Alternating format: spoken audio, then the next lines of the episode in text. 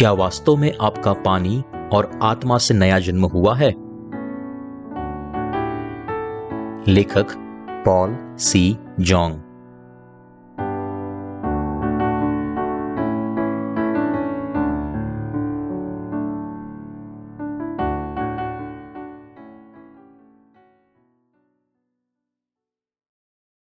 उद्धार पाने के लिए सबसे पहले हमें अपने पापों को पहचानना चाहिए। मरकुस रचित सुसमाचार, अध्याय सात, वचन आठ और नौ। क्योंकि तुम परमेश्वर की आज्ञा को टालकर मनुष्य की रीतियों को मानते हो। उसने उनसे कहा, तुम अपनी परंपराओं को मानने के लिए परमेश्वर की आज्ञा कैसी अच्छी तरह टाल देते हो? मरकुस रचित सुसमाचार, अध्याय सात, वचन बीस से तेईस। फिर उसने कहा, जो मनुष्य में से निकलता है, वही मनुष्य को अशुद्ध करता है, क्योंकि भीतर से, अर्थात मनुष्य के मन से बुरे बुरे विचार, व्यभिचार, चोरी, हत्या, परस्त्रीगमन, लोभ, दुष्टता, छल, लुचपन, कुदृष्टि, निंदा, अभिमान और मूर्खता निकलती है। ये सब बुरी बातें भीतर ही से निकलती है और मनुष्य को अशुद्ध करती है। सबसे पहले, मैं यह दर्शाना चाहता हूँ कि पाप क्या है। कुछ पाप ऐसे हैं जो परमेश्वर ने दर्शाए हैं और कुछ पाप ऐसे हैं, जो मनुष्य ने दर्शाए हैं। ग्रीक भाषा में पाप शब्द का अर्थ है निशान से चुकना। दूसरे शब्द में कहे तो कुछ गलत करना। परमेश्वर की व्यवस्था का उल्लंघन करना पाप है। आइए देखते हैं कि मनुष्य की नज़र में पाप क्या है। हम अपने मन के अनुसार पाप को पहचानते हैं, जबकि मनुष्य का मापदंड उसकी सामाजिक पृष्ठभूमि, मानसिक स्तर, परिस्थिति और मन के मुताबिक बदलता रहता है। इसलिए अलग अलग व्यक्ति के अनुसार पाप की परिभाषा बदलती रहती है। एक जैसा ही कार्य हर एक व्यक्ति के खुद के मापदंड के मुताबिक पाप हो भी सकता है और नहीं भी हो सकता। इसलिए परमेश्वर ने हमें पाप के मापदंड के लिए व्यवस्था की 613 धाराएँ दी है। हमें सामाजिक आचार के आधार पर हमारे विवेक से पाप का मापदंड तय नहीं करना चाहिए। परमेश्वर की पाप की परिभाषा के साथ मनुष्य के विवेक के आधार पर की गई पाप की परिभाषा मेल नहीं खाती। इसलिए हमें अपने मन की नहीं सुननी चाहिए, लेकिन परमेश्वर की आज्ञाओं के आधार पर पाप का मापदंड तय करना चाहिए। पाप क्या है, उसके बारे में मैं हम सब की अपनी अपनी राय है। कुछ लोग उसे अपनी कमज़ोरी कहते हैं, जबकि दूसरे उसे विकृत व्यवहार मानते हैं। उदाहरण के तौर पर कोरिया में लोग अपने माता पिता की कब्र को घास से ढक देते हैं और जब तक वह मरते नहीं, तब तक कब्रों की देखभाल करते हैं। लेकिन पपुआ न्यू जीनिया की एक आदिवासी प्रजाति उनके मृत माता पिता को सम्मान देने के लिए उनके मृत शरीर को परिवार के लोगों के साथ बांट कर खाते हैं। मुझे नहीं पता कि वो मृत शरीर को खाने से पहले उनको पकाते हैं या नहीं पकाते। मैं ऐसा मानता हूँ कि मृत शरीर को कीड़े खा न जाए, इसलिए वो ऐसा करते हैं। यह दर्शाता है कि पाप के विषय में मनुष्य के विचार बहुत ही अलग अलग है। एक समाज में जिस कार्य को अच्छा माना जाता है, वही कार्य को दूसरे समाज में गलत माना जा सकता है। जबकि बाइबल हमें बताती है कि परमेश्वर की आज्ञा का उल्लंघन पाप है। क्योंकि तुम परमेश्वर की आज्ञा को टालकर मनुष्य की रीतियों को मानते हो, उसने उनसे कहा, तुम अपनी परंपराओं को मानने के लिए परमेश्वर की आज्ञा कैसी अच्छी तरह टाल देते हो। परमेश्वर हमसे शारीरिक रूप को नहीं देखता, क्योंकि वह केवल हमारे हृदय की गहराई में देखता है। मनुष्य का अपना मापदंड परमेश्वर के सम्मुख में पाप है। सबसे गंभीर पाप कौन सा है? परमेश्वर के वचनों का उल्लंघन करना सबसे गंभीर पाप है। परमेश्वर की मर्ज़ी के मुताबिक जीवन न जीना पाप है। उनके वचनों में विश्वास न करना वह भी वैसा ही पाप है। परमेश्वर ने कहा कि फरीशियों की नाई जीवन जीना पाप है, जिन्होंने परमेश्वर की आज्ञा का उल्लंघन किया और उनकी परंपरागत शिक्षा को ज़्यादा महत्व दिया। यीशु ने फरोशियों को ढोंगी कहा, आप कौन से परमेश्वर में विश्वास करते हैं? क्या तुम विश्वास में प्रति श्रद्धा और उत्साह रखते हो? तुम मेरे नाम का ढिंडोरा पीटते हो, लेकिन क्या वास्तव में तुम मुझे सम्मान देते हो? इंसान केवल बाहरी रूप को देखता है और उसके वचनों का उल्लंघन करता है। क्या आप यह जानते हैं? हमारी कमज़ोरी से पैदा हुए नियमों की अवज्ञा करने की प्रवृत्ति दुष्टा का कार्य है। हमारी खामियों के कारण हम जो कुछ भी गलत करते हैं और भूल करते हैं, वह मौलिक पाप नहीं है, लेकिन हमारी गलतियाँ है। परमेश्वर पापों और गलतियों को अलग मानता है। जो आज्ञा का उल्लंघन करता है, वो पापी है, भले ही फिर उनके अंदर कोई भी गलतियाँ क्यों ना हो। वो परमेश्वर के सामने सबसे बड़े पापी है, इसलिए यीशु ने फरोशियों को धमकाया। पेंटाटुक में उत्पत्ति से लेकर व्यवस्था विवरण तक ऐसी आज्ञाएँ दी गई है जो हमें बताती है कि हमें क्या करना है और क्या नहीं करना है। वह परमेश्वर का वचन, उसकी आज्ञाएँ हैं। हो सकता है कि हम सौ प्रतिशत उनका पालन न कर सके, लेकिन हमें स्वीकार करना चाहिए कि वह परमेश्वर की आज्ञाएँ है। पहले से ही परमेश्वर ने हमें यह आज्ञा दी है और हमें उसे परमेश्वर की आज्ञा के तौर पर स्वीकार करना चाहिए। युहना रचित सुसमाचार, पहला अध्याय और पहले वचन में लिखा है, आदि में वचन था और वचन परमेश्वर के साथ था और वचन परमेश्वर था। उत्पत्ति एक तीन में लिखा है, फिर उन्होंने कहा, उज्याला हो तो उज्याला हो गया। उसने सब कुछ बनाया। फिर उसने व्यवस्था की स्थापना की। योहन्ना एक एक और चौदह में लिखा है, वचन देदारी हुआ और हमारे बीच में डेरा किया और वचन परमेश्वर था। परमेश्वर ने खुद को किस तरह हमारे सामने प्रकट किया? उसने अपनी आज्ञाओं के द्वारा, उसने अपने आप को प्रकट किया है। क्योंकि परमेश्वर वचन और आत्मा है। इसलिए हम बाइबल को क्या कहते हैं? हम उसे परमेश्वर का वचन कहते हैं। यहाँ कया, कहा गया है कि, क्योंकि तुम परमेश्वर की आज्ञा को टालकर मनुष्य की रीतियों को मानते हो। उनकी व्यवस्था में 613 धाराएँ हैं। यह करो, यह न करो, अपने माँ बाप का सम्मान करो, आदि। लैवी व्यवस्था की किताब में दर्शाया गया है कि पुरुषों और महिलाओं को किस तरह से पेश आना है और जब पालतू जानवर कुएँ में गिरकर मर जाए तो उसका क्या करना है? वगैरह वगैरह। उनकी व्यवस्था में ऐसी 613 धाराएँ हैं। यह वचन मनुष्य के नहीं है। इसके बारे में हमें बार बार सोचना चाहिए। हो सकता है कि हम उसकी सारी व्यवस्था का पालन न कर सके, लेकिन फिर भी हमें उसे स्वीकारना चाहिए और परमेश्वर की आज्ञाओं को मानना चाहिए। क्या परमेश्वर के वचन में कोई भी ऐसा भाग है जो झूठा हो?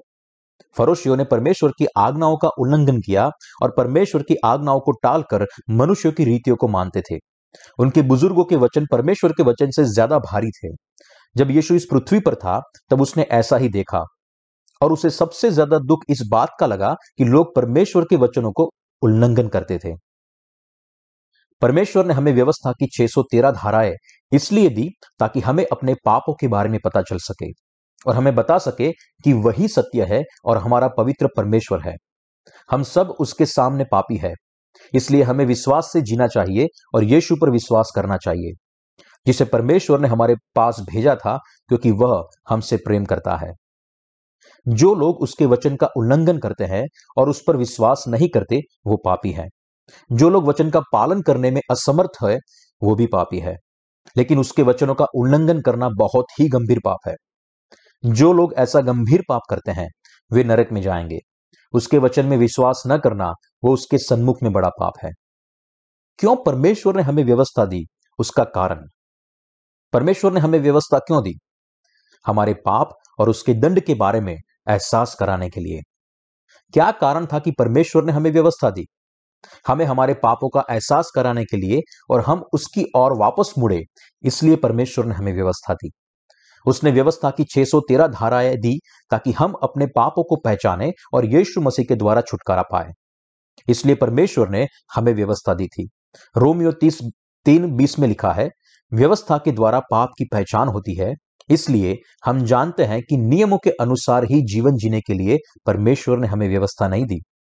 तो ऐसा कौन सा ज्ञान है जो हमें व्यवस्था से प्राप्त होता है?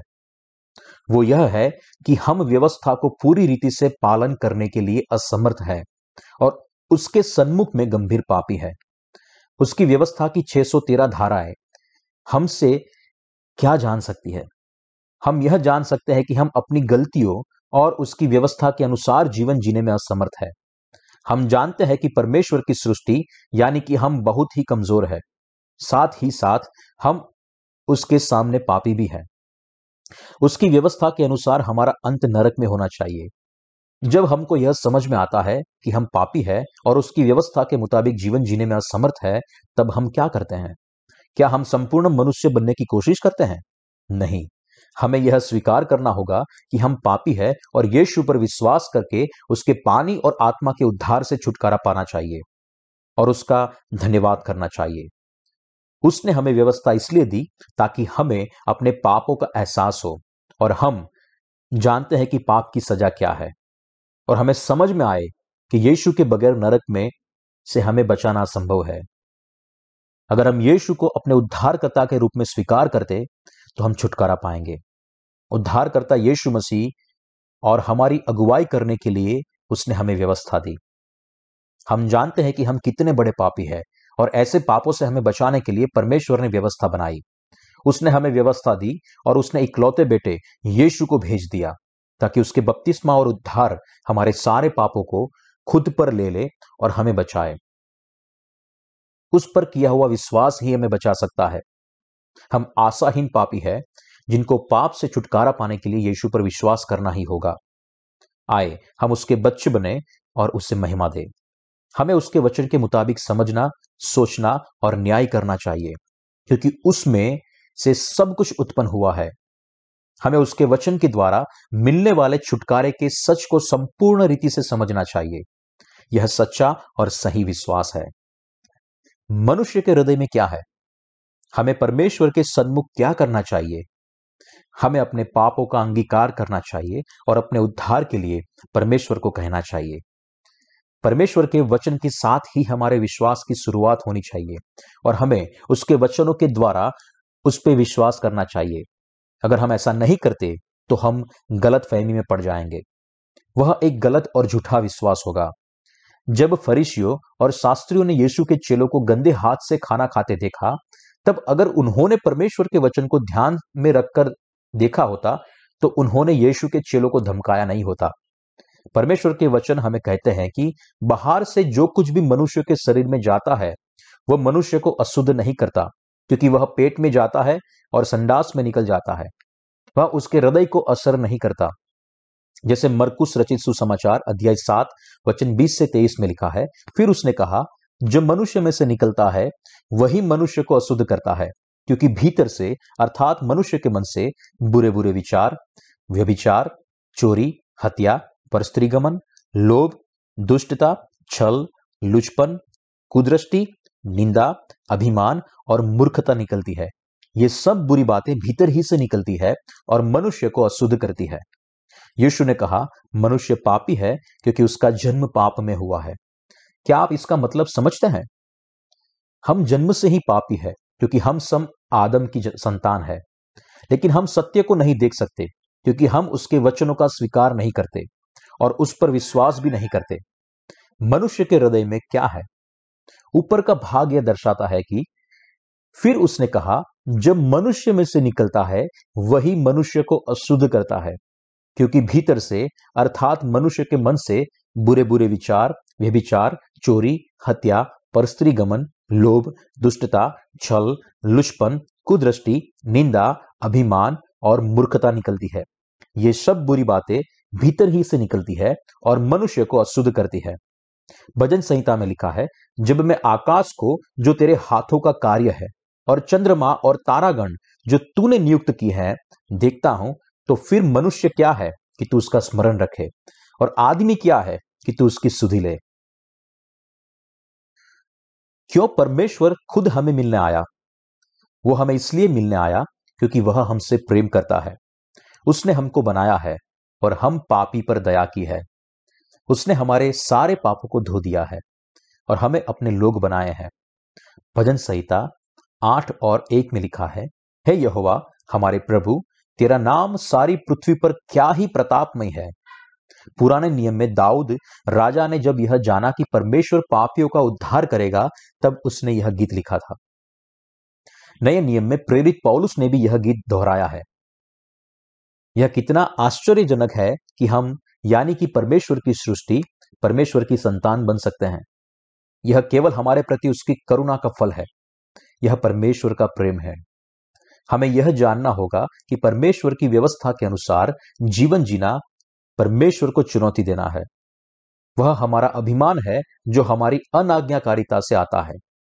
जब हम उसकी व्यवस्था को पालन करने की कोशिश करते हैं और इसे जीवन के लिए प्रार्थना करते हैं तब उसके प्रेम से परे अपने जीवन को जीना उचित नहीं है। यह परमेश्वर की इच्छा है कि हम यह जान ले कि उसकी व्यवस्था के तहत हम सब पापी है और आए हम यीशु के पानी और लहू के छुटकारे में विश्वास करें। मरकुस रचित सुसमाचार अध्याय सात, वचन बीस और बाईस में उसका वचन कहता है, फिर उसने कहा, जो मनुष्य में से निकलता है, वही मनुष्य को अशुद्ध करता है। क्योंकि भीतर से, अर्थात मनुष्य के मन से बुरे बुरे विचार, व्यभिचार, चोरी, हत्या, परस्त्रीगमन, लोभ, दुष्टता, छल, लुचपन, कुदृष्टि, निंदा, अभिमान और मूर्खता निकलती है। ये सब बुरी बातें भीतर ही से निकलती है और मनुष्य को अशुद्ध करती है। यीशु ने कहा कि जो मनुष्य में से बाहर निकलता है, उसमें पाप है। और वो मनुष्य को अशुद्ध करता है। यहाँ तक कि परमेश्वर जो हमें अशुद्ध भोजन देता है, वो भी हमें अशुद्ध नहीं कर सकता। सृष्टि की हुई सारी चीज़ें शुद्ध है, लेकिन जो मनुष्य के भीतर से आता है, वो अशुद्ध है। वह पाप है और वो हमें अशुद्ध करता है। हम सब आदम की संतान है तो हम क्या लेकर पैदा हुए हैं? हम बारह प्रकार के पापों को लेकर पैदा हुए हैं। क्या यह सच नहीं है? तो फिर क्या हम बिना पाप किए जीवन जी सकते हैं। हम निरंतर पाप करते रहेंगे क्योंकि हम पाप के साथ पैदा हुए हैं।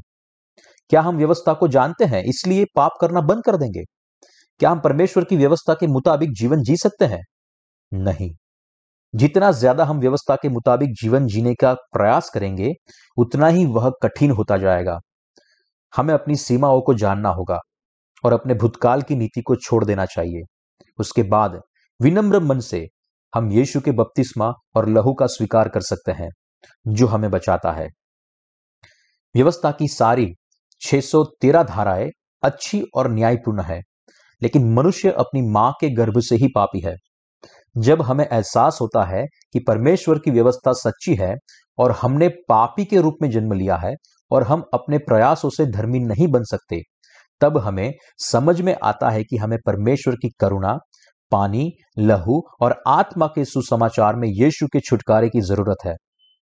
जब हमें अपनी सीमाओं का एहसास होता है कि हम अपने आप से धर्मी नहीं बन सकते और हम अपने पापों की वजह से नरक में जाएँगे, हम कुछ भी नहीं कर सकते, लेकिन हमें यीशु के छुटकारे पर भरोसा करना चाहिए। हम छुटकारा पा सकते हैं। हमें जानना होगा कि हम अपने आप से परमेश्वर के आगे सच्चे और अच्छे नहीं बन सकते। इसलिए परमेश्वर के आगे हमें अंगीकार करना चाहिए कि हम पापी है, जो नरक में जाने के लिए नियोजित किए हैं और हम उसकी करुणा के लिए प्रार्थना कर सकते हैं। परमेश्वर, मुझे मेरे पापों से बचाइए और मुझ पर दया कीजिए।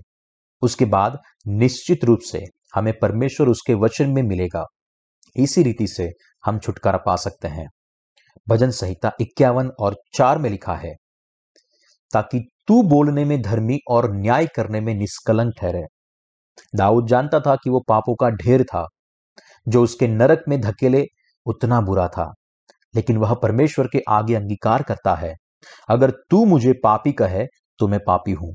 अगर तू मुझे धर्मी कहे तो मैं धर्मी हूँ। अगर तू मुझे बचाएगा तो मैं बच जाऊँगा। और अगर जो तू मुझे नरक में भेजेगा तो मैं नरक में जाऊँगा। यह एक सच्चा विश्वास है और बचने का मार्ग है। अगर हमें यीशु के छुटकारे में विश्वास की आशा है तो हमें ऐसा ही बनना पड़ेगा। हमें जानना चाहिए कि हमारे पाप क्या है। हम आदम की संतान है, इसलिए हम सबके हृदय में लालसा है। लेकिन परमेश्वर हमें क्या कहता है? वो कहता है कि हमारे हृदय में व्याभिचार होने के बावजूद भी हमें व्याभिचार नहीं करना चाहिए। अगर हमारे हृदय में खून करने की इच्छा है तो परमेश्वर क्या कहता है? वो हमें कहता है कि हमें खून नहीं करना चाहिए। हम सबके हृदय में अपने माता पिता के प्रति अवहेलना है, लेकिन परमेश्वर हमें उनका आदर करने के लिए कहता है। हमें जानना चाहिए कि परमेश्वर का वचन सच्चा और अच्छा है, लेकिन हम सबके हृदय में पाप है। क्या यह सच नहीं है? यह संपूर्ण रीति से सच है। तो फिर हमें परमेश्वर के सन्मुख क्या करना चाहिए? हमें कबूल करना होगा कि हम पापों का ढेर है और हम आशा रहित पापी है। यह सोचना उचित नहीं है कि हमने कल पाप नहीं किया था, इसलिए हम कल धर्मी थे। लेकिन आज पाप किया है, इसलिए आज पापी है। हम जन्म से ही पापी है, इसलिए हमें यीशु के बपतिस्मा में विश्वास करके छुटकारा पाना चाहिए। हम अपने कर्मों की वजह से पापी नहीं है, जैसे कि व्याभिचार, हत्या, चोरी। लेकिन हम पापी इसलिए हैं क्योंकि हम पाप के साथ पैदा हुए थे। हम बारह प्रकार के पापों के साथ पैदा हुए हैं। और हम परमेश्वर की नज़र में पापी पैदा हुए हैं। इसलिए हम खुद के प्रयासों से अच्छे नहीं बन सकते। हम केवल अच्छे होने का ढोंग कर सकते हैं। हमने पापी सोच के साथ जन्म लिया है तो फिर ऐसे पाप न करने से भी हम धर्मी कैसे बन सकते हैं? हम अपने पाप के प्रयासों से परमेश्वर के आगे धर्मी नहीं बन सकते। और यदि हम धर्मी होने का दावा करते हैं तो यह पाखंड है। यीशु ने फरीसियों और शास्त्रियों से कहा, कपटी शास्त्रियों और फरीसियों। मनुष्य जन्म से ही पापी होता है और जीवन भर परमेश्वर के सन्मुख पाप करता रहता है। यदि कोई कहता है कि उसने अपने जीवन में कभी किसी से लड़ाई नहीं की, या किसी को मारा नहीं, या फिर किसी की एक सुई तक नहीं चुराई तो वह झूठ बोल रहा है, क्योंकि मनुष्य जन्म से ही पापी है। वह व्यक्ति झूठी, पापी और पाखंडी है। इस रीति से परमेश्वर लोगों को देखता है। हर इंसान पैदाइशी पापी है। भले ही आप पाप का कोई कार्य नहीं करते, फिर भी आप नरक के लिए नियोजित है। भले ही आपने ज़्यादातर व्यवस्था का पालन किया है, फिर भी आप पापी है और नरक के लिए नियोजित है। फिर हमें ऐसी नियति के साथ क्या करना चाहिए? हमें परमेश्वर की दया मांगनी चाहिए और पापों से बचने के लिए उस पर भरोसा रखना चाहिए। यदि वो हमें नहीं बचाएगा तो हम नरक में जाएँगे। वह हमारा नियोजित स्थान है। जो लोग परमेश्वर के वचन का स्वीकार करते हैं, केवल वही अंगीकार करेंगे कि वह वास्तव में पापी है। वह यह भी जानते हैं कि वो विश्वास ही से धर्मी ठहरेंगे। इसलिए वो जानते हैं कि उसके वचन को जाने बगैर उसका अवहेलना करना और उसे नजरअंदाज करना भी एक पाप है। जो लोग उसके वचन को स्वीकार करते हैं, वो धर्मी है, भले ही वो भूतकाल में पापी थे। वो उसके अनुग्रह में उसके वचन के द्वारा नया जन्म पाए हुए और सबसे ज़्यादा आशीषित है। जो अपने कर्मों के द्वारा छुटकारा पाने की कोशिश करते हैं, वो अभी भी पापी है। कौन यीशु पे विश्वास करने के बावजूद अभी भी पापी है? वो जो अपने कर्मों के द्वारा छुटकारा पाने की कोशिश करते हैं। आइए गलातियो अध्याय तीन, वचन दस और ग्यारह पढ़े। इसलिए जितने लोग व्यवस्था के कामों पर भरोसा रखते हैं, वे सब श्राप के अधीन है, क्योंकि लिखा है, जो कोई व्यवस्था की पुस्तक में लिखी हुई सब बातों के करने में स्थिर नहीं रहता, वह शापित है। पर यह बात प्रकट है कि व्यवस्था के द्वारा परमेश्वर के यहाँ कोई धर्मी नहीं ठहरता, क्योंकि धर्मी जन विश्वास से ही जीवित रहेगा। ऐसा लिखा है कि व्यवस्था की पुस्तक में लिखी गई सब बातों के करने में स्थिर नहीं रहता, वह शापित है। जो लोग मानते हैं कि वो यीशु पर विश्वास करते हैं, लेकिन फिर भी अपने कर्मों से धर्मी बनने का प्रयास करते हैं, वह शापित है। जो लोग अपने कर्मों से धर्मी बनने का प्रयास करते थे, वह अभी कहाँ है? वह परमेश्वर के शाप के नीचे है। परमेश्वर ने हमें व्यवस्था क्यों दी? उसने हमें व्यवस्था दी ताकि हमें हमारे पापों का एहसास हो, जैसे कि रोमियो अध्याय तीन बीस में लिखा है। वो यह भी इच्छा रखता है कि हम जानने की हम पापी है और नरक के लिए नियोजित किए गए हैं। परमेश्वर के पुत्र, यीशु के बपतिस्मा पे विश्वास करो और पानी और आत्मा से नया जन्म पाओ।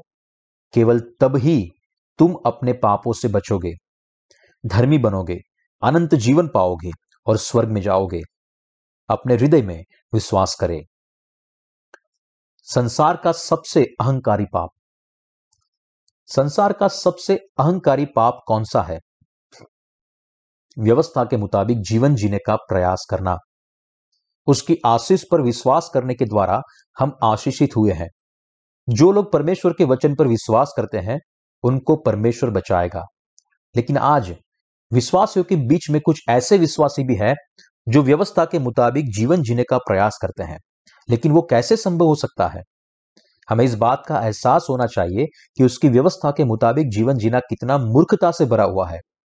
अतः विश्वास सुनने से और सुनना मसीह के वचन से होता है, जैसे कि रोमियो अध्याय दस और सत्रह वचन में लिखा है। उद्धार पाने के लिए अहंकार को फेंक देना ज़रूरी है। उद्धार पाने के लिए हमें अपने मापदंडों को छोड़ना होगा। उद्धार पाने के लिए हमें क्या करना चाहिए? हमें अपने मापदंडों को छोड़ना पड़ेगा। कोई व्यक्ति कैसे उद्धार पा सकता है? वो तभी संभव है जब उसे एहसास हो कि वो पापी है। ऐसे कई लोग हैं जिन्होंने अभी तक छुटकारा नहीं पाया, क्योंकि उन्होंने अपने झूठे विश्वास और प्रयासों को नहीं छोड़ा है। परमेश्वर कहता है कि जो लोग व्यवस्था की बंदिश में है, वो शापित है। जो लोग ऐसा मानते हैं कि यीशु पर विश्वास करने के बाद व्यवस्था के मुताबिक जीवन जीने से धीरे धीरे वह धर्मी बन जाएँगे तो वह शापित है। वो परमेश्वर पर विश्वास करते हैं, लेकिन फिर भी ऐसा मानते हैं कि उद्धार पाने के लिए व्यवस्था का पालन करना अनिवार्य है। प्रिय मित्रों, क्या हम अपने कर्मों के द्वारा धर्मी बन सकते हैं? हम केवल यीशु के वचनों पर विश्वास करने से ही धर्मी बन सकते हैं, और फिर उसके बाद छुटकारा पा सकते हैं। यीशु के बपतिस्मा, उसके लहू और वो परमेश्वर है, इस बात पर विश्वास करने से ही हम छुटकारा पा सकते हैं। इसलिए परमेश्वर ने विश्वास की व्यवस्था बनाई, जिससे हम धर्मी बन सके। पानी और आत्मा का छुटकारा मनुष्य के कर्मों से नहीं मिलता, लेकिन परमेश्वर के वचनों पर विश्वास करने से मिलता है। परमेश्वर हमें विश्वास के ज़रिए छुटकारा देता है, और इसी रीति से परमेश्वर ने हमारे उद्धार की योजना बनाई और पूरी की। जिन्होंने यीशु पर विश्वास किया, फिर भी उनके छुटकारे को नहीं मिला, क्योंकि उन्होंने पानी और आत्मा से छुटकारे के वचनों का स्वीकार नहीं किया। लेकिन हम जो उनके जैसे ही अयोग्य है, फिर भी हमने परमेश्वर पर हमारे विश्वास के ज़रिए छुटकारा पाया है।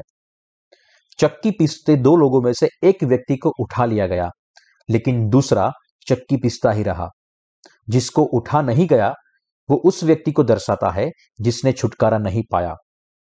क्यों एक को उठा लिया गया और दूसरा रह गया? क्योंकि एक ने परमेश्वर के वचन सुने और विश्वास किया, लेकिन दूसरे ने व्यवस्था का पालन करने में कड़ी मेहनत की और अंत में नरक में डाल दिया गया। उसने रेंग कर परमेश्वर के पास आने की कोशिश की, लेकिन परमेश्वर ने उसे झड़क कर ऐसे फेंक दिया, जैसे हम अपने पाँव पर चलते कीड़े को फेंक देते हैं। अगर कोई व्यक्ति व्यवस्था का पालन करने की कोशिश करके परमेश्वर के पास आएगा तो निश्चित रूप से उसे नरक में डाल दिया जाएगा। गलातियों की पत्री अध्याय तीन, वचन दस और ग्यारह, और रोमियो की पत्री, वचन एक, अध्याय एक, वचन सत्रह में लिखा है, इसलिए जितने लोग व्यवस्था के कामों पर भरोसा रखते हैं, वे सब साप के अधीन है, क्योंकि लिखा है, जो कोई व्यवस्था की पुस्तक में लिखी हुई सब बातों को करने में स्थिर नहीं रहता, वह शापित है। पर यह बात प्रकट है कि व्यवस्था के द्वारा परमेश्वर के यहाँ कोई धर्मी नहीं ठहरता, क्योंकि धर्मी जन विश्वास से जीवित रहेगा, क्योंकि उसमें परमेश्वर की धार्मिकता विश्वास से और विश्वास के लिए प्रकट होती है, और लिखा है, विश्वास से धर्मी जन जीवित रहेगा। परमेश्वर के वचनों पर विश्वास न करना उसके सन्मुख पाप है। इसके अतिरिक्त, अपने मापदंड के मुताबिक परमेश्वर के वचनों का उल्लंघन करना भी पाप है। हम मनुष्य उनकी व्यवस्था के मुताबिक जी नहीं सकते, क्योंकि हम जन्म से ही पापी है और जीवन भर पाप करते रहेंगे। हम यहाँ वहाँ और जहाँ भी जाते हैं, वहाँ पाप करते ही रहते हैं। हमें यह स्वीकार कर लेना चाहिए कि हम देह में हैं और पाप किए बिना नहीं रह सकते। इंसान गोबर से भरे एक बड़े बर्तन के समान है।